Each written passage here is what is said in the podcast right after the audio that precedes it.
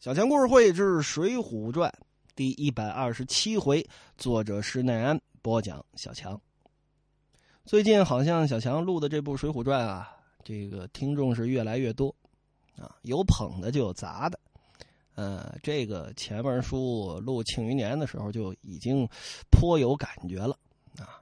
那捧你的话能把你捧到天上去啊，要骂你能骂死你。小强现在已经心态平和，但是还是有一点啊，我不知道我今天录的这一期有多少听众能够第一时间听到，但是列位谁要是听到了，小强跟这儿做个保证。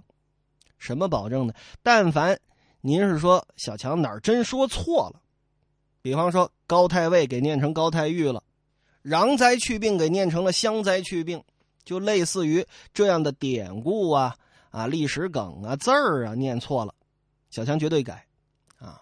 我不说当时就改，起码说这原文第一回我单独重新录了一遍啊，这个全表诚意。但是如果是瞎喷啊，我也不回喷过去，没意思啊！现在已经是处变不惊，直接微笑着删评论。咱说是夸我也好，骂我也罢啊，您骂得对，打板高供。咱是好朋友啊！您要是瞎骂的没根据，上来直接甩一句这那这，啊，您痛快，转身就走了啊！那小强微笑着删评论，你既然不再听了，我也没必要留着你那评论看啊。大概就是这么个意思吧。在这儿还要做一个检讨，什么呢？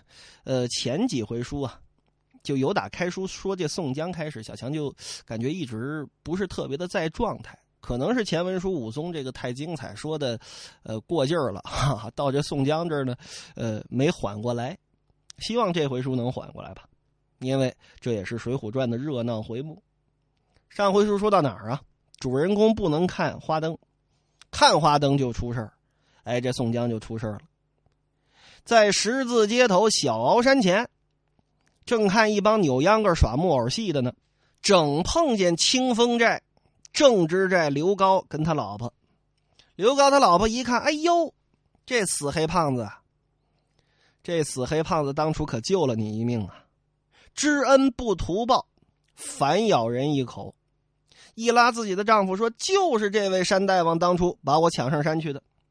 刘高那能饶得了宋江吗？抓！5、6个恶奴一齐上前，众军汉就把宋江押到了清风寨。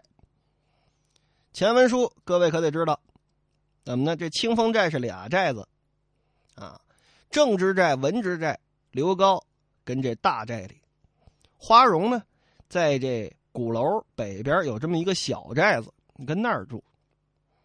这边押到了堂上，清风寨、刘知寨转屏风入座，一拍自己的醒目，啪，来呀，给我带上堂来。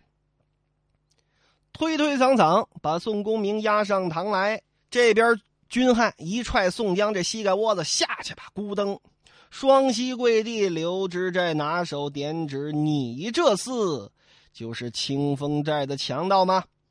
好大的胆子呀！本官不去找你，你还敢跑到这清风镇上来看灯？今日被捕遭擒，你还有何话说？哎呀！回禀大人，小可乃是山东郓城县的老客，我姓张名三啊，张三儿，这名又用上了。说我跟武知寨这位副知寨花荣、小李广是故友，来此间已经住了多日，怎么会在清风山打劫呢？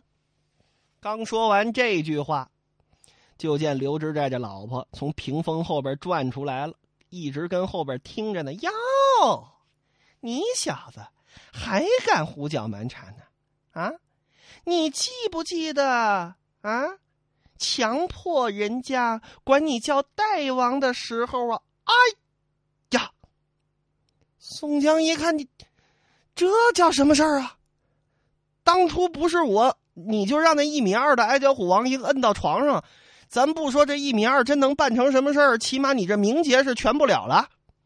谁救的你？我救的你，你这没法讲理啊！宋江这会儿啊，说民间有个俗语儿啊，武大郎喝药，喝也是死，不喝也是死啊。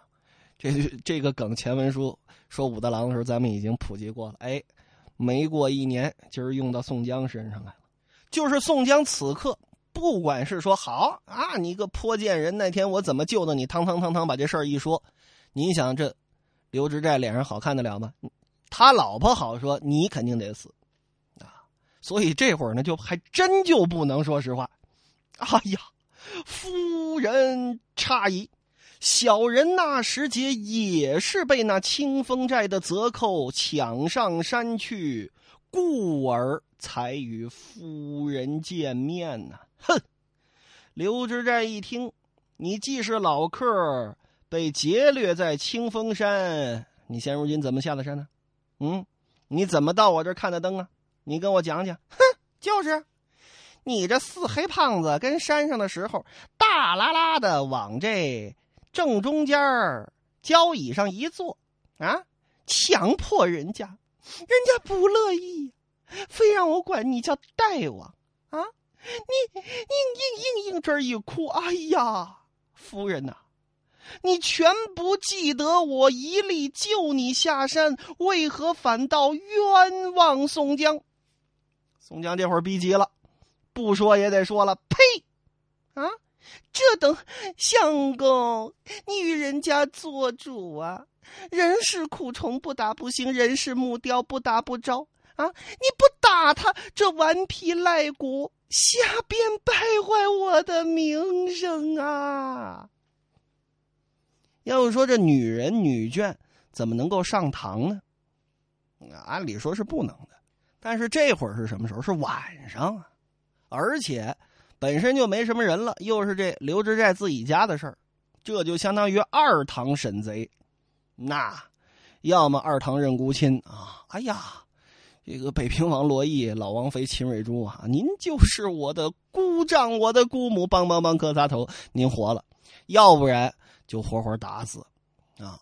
后堂审贼一般那都是非常的严重的事儿，或者说比较私密的事儿。这会儿这娘们儿嘤嘤一哭，再看着刘知寨，对啊，说的对，哼，抄手问世，亮而不招。来人呐，给我打！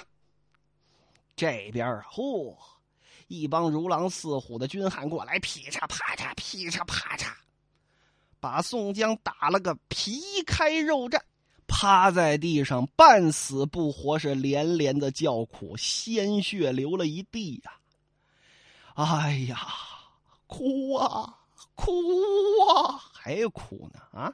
抢我老婆你还苦？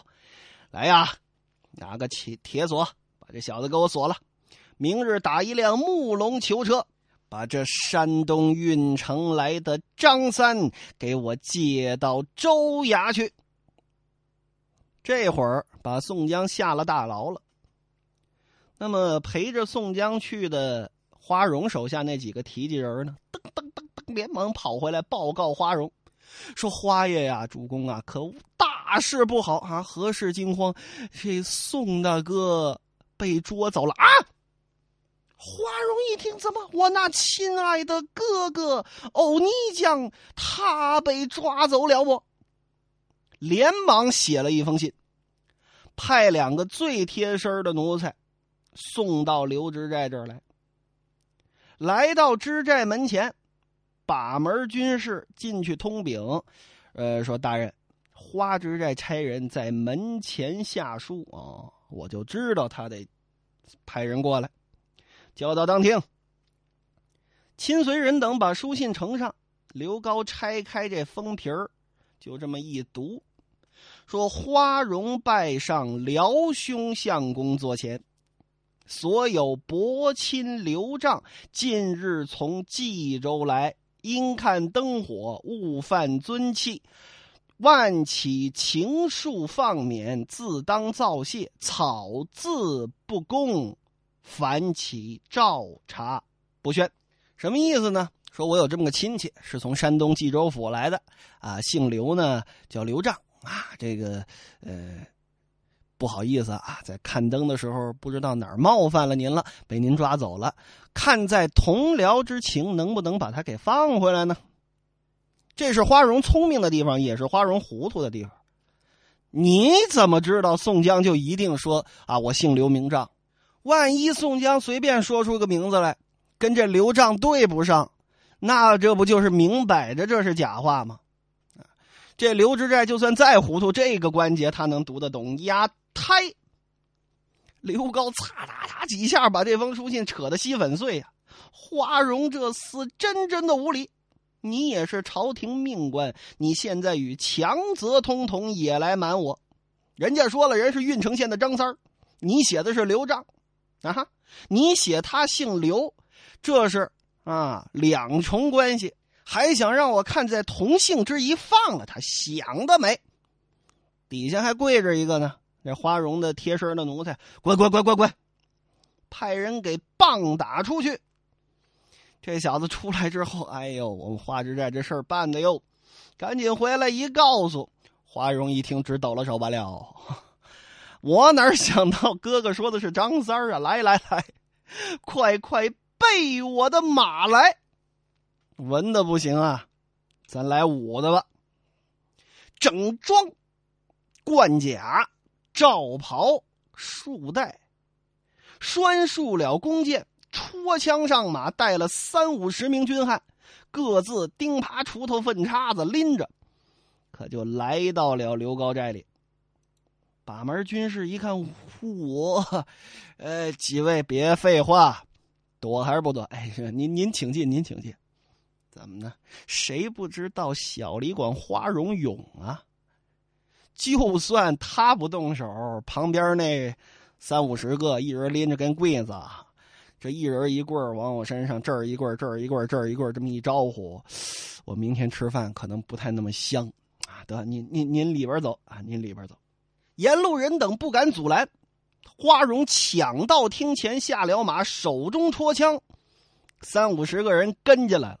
花荣口中叫道：“来呀，请刘知寨讲话。”刘高一听啊，花荣这是要疯啊，吓得是魂飞魄散，不敢出来啊。花荣一见这个怂货啊，早知道我早跟他动手了，他来的那天我就跟他动手就行了啊。搜，左搜没搜着。又搜也没搜着这刘高，找着宋江了。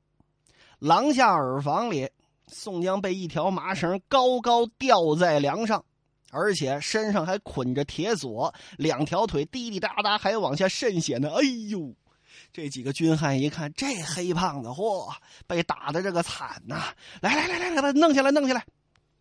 绳索割断，铁锁打开，把宋江给救下来了。哎呀，哥哥呀，兄弟连累你了！哎呀，是我连累你呀！行，你看，赶紧送回去。先让手底下的军士把宋江送回自己家。花荣戳枪上马，拿手点指刘高，我不知道你躲在哪儿了，你可听着，你是个正知寨，那又怎样？你奈何不得俺小李广花荣？谁家没个亲戚里道的？你这是什么意思？我的表哥，你敢抓到这儿来，你就是不给我花荣脸呐！啊，强扭作责，你好欺负人！我明天再跟你理会，到时候你要小心了，你要与我打的了。走，带着众人回到自己这寨里来了。这个又是小李广花荣犯的一个错误。什么错误呢？他不该走啊。刘高能躲到哪儿去？肯定在这寨子里头的，肯定在这自己这府邸里头。继续派人找清风寨，自己那小寨五寨里边，继续派人过来，就跟你这府上盯着，连只蚂蚱也别蹦出这寨子去，一定把这刘高逮着了，攥在手中，却在理会，光顾着救宋江了。你这么一走，不就给了刘高喘息的时间吗？人家那心眼儿比你多的是啊。喘过来反口一咬，你花荣就是个死。不管怎么样，花荣走了。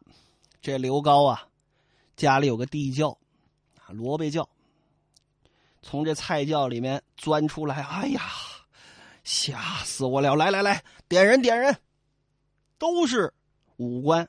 只不过呢，这刘高是正职寨，是个文职，点齐了200兵丁，也上花荣这小寨里来抢人来了，就要捉这个宋江。因为这刘高品出来这事儿不对，如果说真是亲戚里道的，花荣刚才骂我那几句我也都听见了，真是表哥，犯不着带着30-50人啊，明火执仗的上这抢来。这花荣不是这样的人，这花荣心虚，这里边肯定有事，我一定要把这宋江捉到手。200来人，啥呀，来吧。这200来人里边呢，有2个教头啊，领头的为首的这教头会点枪法，会点刀法，但是比那小李广花荣呢差着6扔多远呢。什么叫6扔多远呢？您就拿起一块石头来，使足全身的劲儿，歘，往那天边这么一扔，能扔多远扔多远啊，这叫一扔啊。所以这花荣啊，就这教头照着花荣差着6扔多远，您就知道啊多大的差距。但是将命难违啊，刘高让自己来，自己能不来吗？引得众人奔到花荣这寨子里。把门军士一看，哎呦，主公花爷，这边刘高又派人来了。这会儿都闹到正月16了，正月16早上这天还没亮呢，200多个人呼啦啦挤在门首，有人一打嗝，打上了一汤圆来，这刚吃下去还没消化呢，跟这打上嗝，反厨上来接着嚼吧，嘎嘣嘎嘣跟这嚼这汤圆，就不敢往里走。呵，这黑芝麻馅儿还挺香，那说你别说了，恶心不恶心啊？那这不嚼这汤圆干嘛呢？那你看又上来一个啊。光跟这贫，没人敢往里边走，怎么呢？别看这刘高拳大鬼心眼子多，但真说比武艺，整个这清风寨、清风镇、清风山，谁不知道小李广花荣的厉害？天都快大亮了，花荣啊不开门，你往里打吧，啊，就跟这正厅上坐着。左手拿着弓，右手挽着剑，众人拥在门前，看那开门呐，开门呐，花荣啊，你出来受死啊！花荣一听，嚯啊，让我受死，没出来，就跟自己的中军帐里坐着。中军帐离这寨门要多远呢？列位都看过三国演义，三国演义这作者罗贯中虽说是施耐庵的徒弟啊，但人具体写了中军帐到辕门150步远。这寨子门啊到这大帅啊，甭管这帅爷到底是管多少人，总之这是兵书战策上写着150步。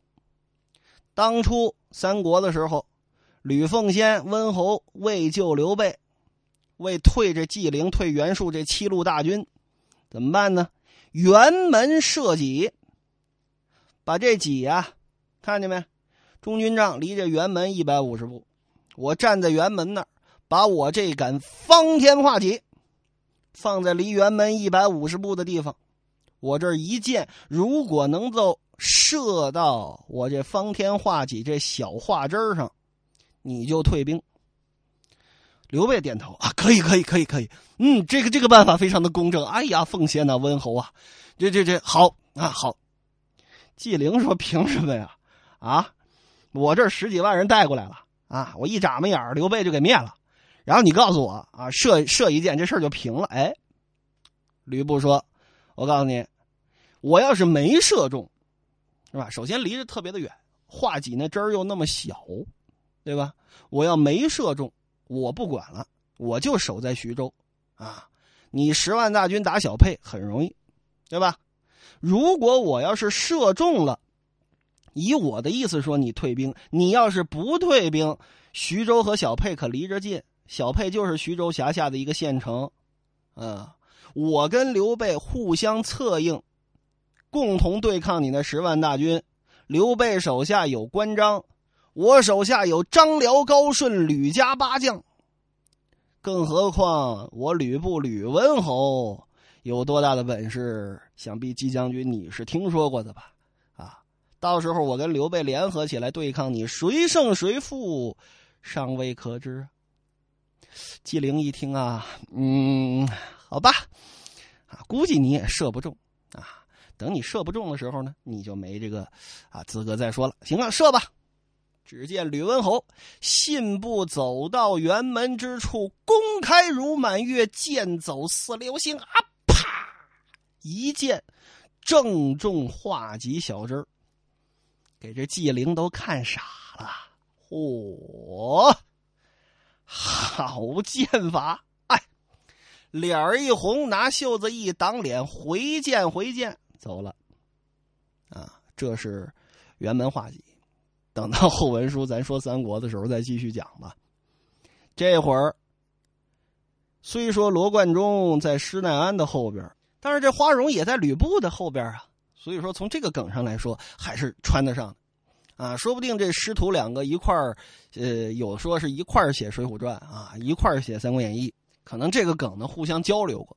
今儿个花将军不是辕门射戟了中军帐射人，抬起自己这凳子来，没站着，坐着，抓过一把凳子来，往这中军帐门口啪这么一撂，声挺大武将嘛，声若洪钟，喊了一声太，尔等军士听真，冤各有头，债各有主，刘高派你们来，休要替他卖命。